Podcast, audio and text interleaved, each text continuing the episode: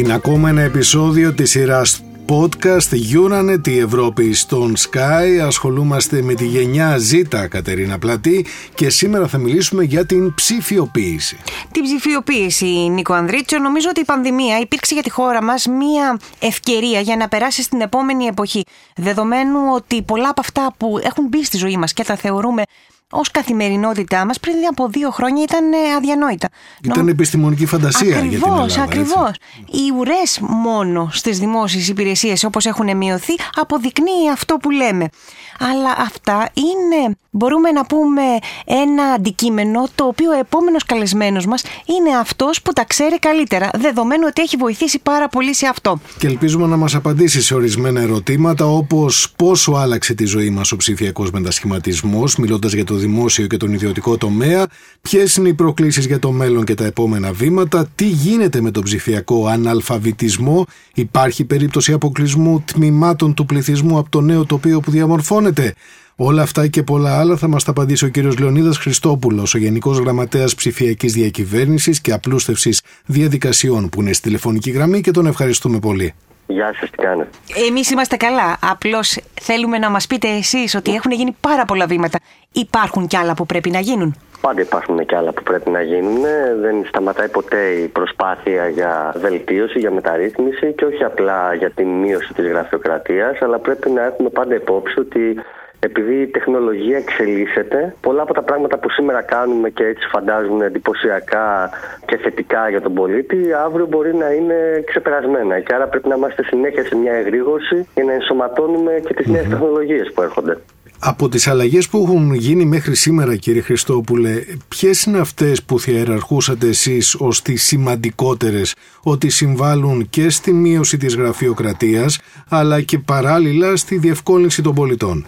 Σίγουρα υπάρχει το κομβικό έργο του Gov.gr, Εξενείας Ψηφιακής Πύλης, και το θεωρώ κομβικό διότι, όπως γνωρίζετε, είναι πολύ σημαντικό στον ψηφιακό κόσμο να υπάρχει ένα ενιαίο σημείο μέσα από το οποίο ο πολίτης μπορεί να βρει χίλιες πεντακόσιες πλέον ψηφιακές υπηρεσίες. Δεν ήταν αυτονόητο, με την έννοια ότι οι ψηφιακές υπηρεσίες υπήρχαν πάντα, αλλά ήταν διάσπαρτες δεξιά και αριστερά. Το γεγονός ότι τις συγκεντρώσαμε, τις κατηγοριοποιήσαμε σε φιλικές προς το χρήστη κατηγορίες για να τις βρίσκει εύκολα, και έχουμε προσθέσει και ακόμα χίλιες μέσα σε όλο αυτό το χρονικό διάστημα, νομίζω ότι είναι η αιχμή του δώρατος, αν θέλετε, της μεταρρύθμισης του ψηφιακού μετασχηματισμού. Εγώ δίπλα σε αυτό το έργο του Gov.gr και της όλης προσπάθειας που περικλεί, θα έβαζα και το Εθνικό Μητρώο Διαδικασιών, mm-hmm. το ΜΜΙΤΟ. Δεν είναι τόσο διαφημισμένο, αν θέλετε, όσο το Gov.gr, αλλά είναι εξίσου θεμελιώδες κατά την άποψή μας, διότι εκεί πέρα θα συγκεντρωθούν πλέον όλες οι διαδικασίες του ελληνικού κράτους, φυσικές ή ψηφιακές, προκειμένου ο πολίτης να μπορεί να μπει και να δει τι ισχύει κάθε φορά και πώς μπορεί να διεκπεραιώσει μια διαδικασία. Είναι πολύ σημαντικό αυτό, έτσι, δηλαδή να δίνεται αυτή η βοήθεια, έτσι ώστε στα δεδαλώδη μονοπάτια της γραφειοκρατίας να μπορεί κάποιος να βρει το δρόμο του, να βλέπει τι ισχύει χωρίς να χρειάζεται να ρωτάει δεξιά και αριστερά. Ακριβώς, γιατί σκεφτείτε ότι ένα κομμάτι της γραφειοκρατίας είναι και ο χρόνος που τρώμε για να καταλάβουμε τι ισχύει κάθε φορά με την κάθε διαδικασία, να ψάξουμε σε φέκ. Ψά... Και πόσα έγγραφα χρειάζονται να συγκεντρώσεις για να πας στον ΚΙΣΕ. Πού να πας, τι βήματα mm. χρειάζεται, το να μπορείς να έχεις μια πλατφόρμα, αυτό να ξέρετε δεν υπάρχει σε άλλη χώρα αυτή τη στιγμή της Ευρωπαϊκής Ένωσης. Είμαστε οι πρώτοι που το mm-hmm. υλοποιούμε, και μάλιστα ο ΣΑ θέλει να γράψει και ειδικό paper για την καινοτομία αυτή από την Ελλάδα.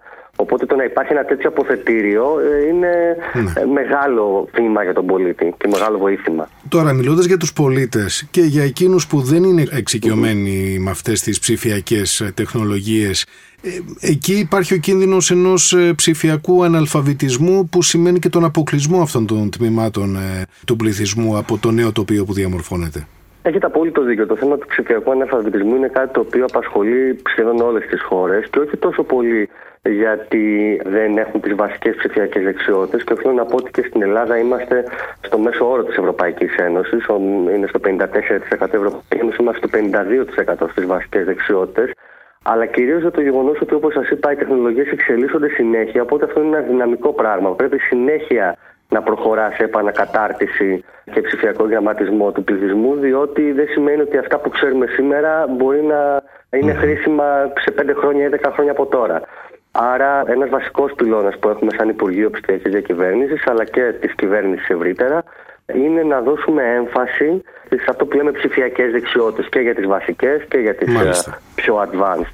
Και υπάρχουν αρκετά χρήματα πλέον και από το Ταμείο Ανάκαμψης και από το νέο ΕΣΠΑ και στο επιχειρησιακό πρόγραμμα που έχουμε σαν Υπουργείο, για να μπορέσουμε να επενδύσουμε σε αυτό το κομμάτι και μέσα από την Εθνική Ακαδημία Ψηφιακών Δεξιοτήτων που έχουμε δημιουργήσει και μέσα από την Εθνική Μάχη για τις Ψηφιακές Δεξιότητες, όπου βλέπετε τον τελευταίο καιρό αυτές τις συνέργειες ιδιωτικών φορέων με δημόσιους φορείς πάνω στο κομμάτι των ψηφιακών δεξιοτήτων, όπως ας πούμε κάναμε για τον δημόσιο τομέα με την Microsoft, όπως έχει κάνει η Amazon, η Cisco, η Google, με τον ΟΑΕΔ, με, άλλους, με τη βίπα μάλλον ή με άλλους φορείς, δείχνει αυτή τη δυναμική προς αυτή την κατεύθυνση, γιατί mm. όλοι έχουν καταλάβει ότι δεν υπάρχει άλλος δρόμος από αυτόν. Είναι μονόδρομος, όντως. Κύριε ναι. Χριστόπουλε, ευχαριστούμε θερμά για την επικοινωνία που είχαμε. Εγώ σας ευχαριστώ, να είστε καλά.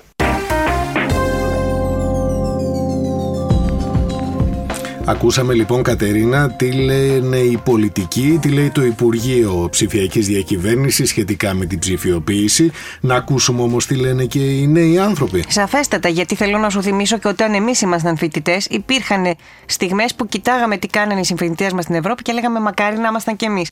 Να δούμε αν είμαστε κοντά. Να καλωσορίσουμε την κυρία Δήμητρα Μπαδογιάννη, η οποία είναι φοιτήτρια του τμήματος Φυσικής. Γεια σας, κυρία Μπαδογιάννη. Γεια σας. Υπάρχει αυτή η ψηφιοποίηση στην εποχή μας και με την πανδημία έγινε ακόμα πιο έντονη. Θέλω να μου πείτε εσείς πώς το έχετε αντιληφθεί όλο αυτό, τόσο εσείς όσο και η γενιά Ζήτα, την οποία και εκπροσωπείτε σήμερα εδώ. Λοιπόν, η αλήθεια είναι ότι ο ψηφιακός μετασχηματισμός έχει αλλάξει πολύ τη ζωή μας σε όλα τα επίπεδα. Ένα από αυτά τα επίπεδα είναι και το επαγγελματικό, που εργαζόμενοι σε θέσεις εργασίας μπορούν πλέον χωρίς καμία αλλαγή να εργάζονται από απόσταση. Επίσης, απλοί πολίτες μπορούν ηλεκτρονικά πλέον να εκδίδουν έγγραφα που στο παρελθόν έπρεπε να περιμένουν μπορεί και μέρες να παραλάβουν. Στο κομμάτι της εκπαίδευσης επίσης, η νέα ψηφιακή ζωή, καθώς επίσης και το φάιβ τζι έχουν βοηθήσει πολύ τους νέους ανθρώπους, πάλι σε όλα τα επίπεδα, κυρίως στην εκπαίδευση. Είδαμε ότι ακόμα και μέσα στην πανδημία τα πανεπιστήμια έδειξαν γρήγορα αντανακλαστικά και καταφέραμε να μην χαθούν μαθήματα και να διδαχθούν διαδικτυακά, κάτι το οποίο τώρα μπορεί να λειτουργήσει προς όφελος μας ως χρήσιμο εργαλείο.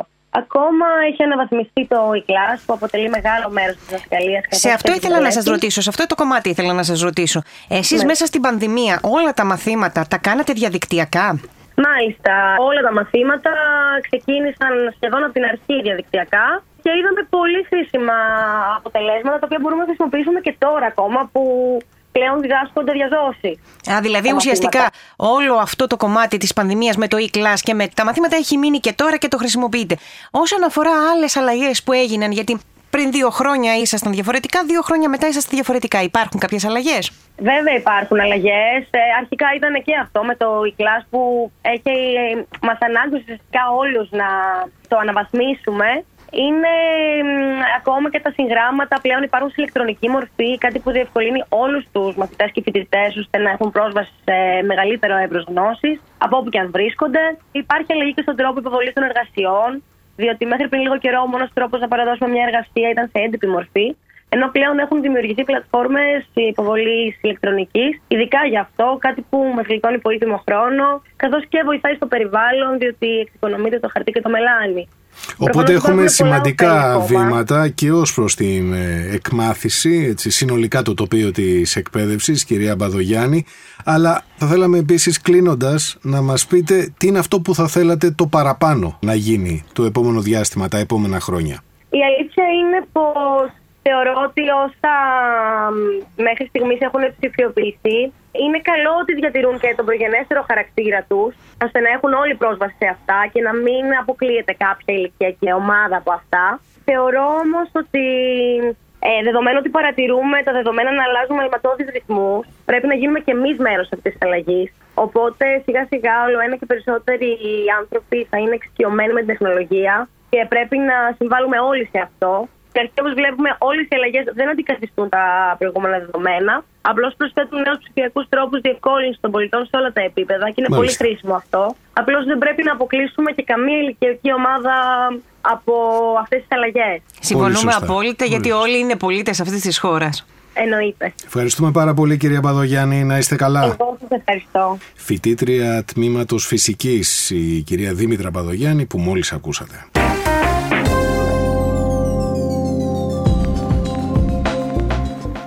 Έχουν γίνει άλματα στον τομέα της ψηφιοποίησης στη χώρα μας. Αυτό είναι γενικά αποδεκτό. Βέβαια, εχθρός του καλού είναι το καλύτερο σε κάθε περίπτωση, και στα βήματα αυτά βεβαίως να μην υπάρχουν αποκλεισμοί στην πορεία προς την ψηφιοποίηση. Και πρέπει αυτό που συζητούσαμε, Νίκο, είναι ότι πρέπει όλοι να μπουν σε αυτή τη διαδικασία, γιατί όπως μάθαμε και από τους δύο καλεσμένους μας, το μέλλον είναι ψηφιακό.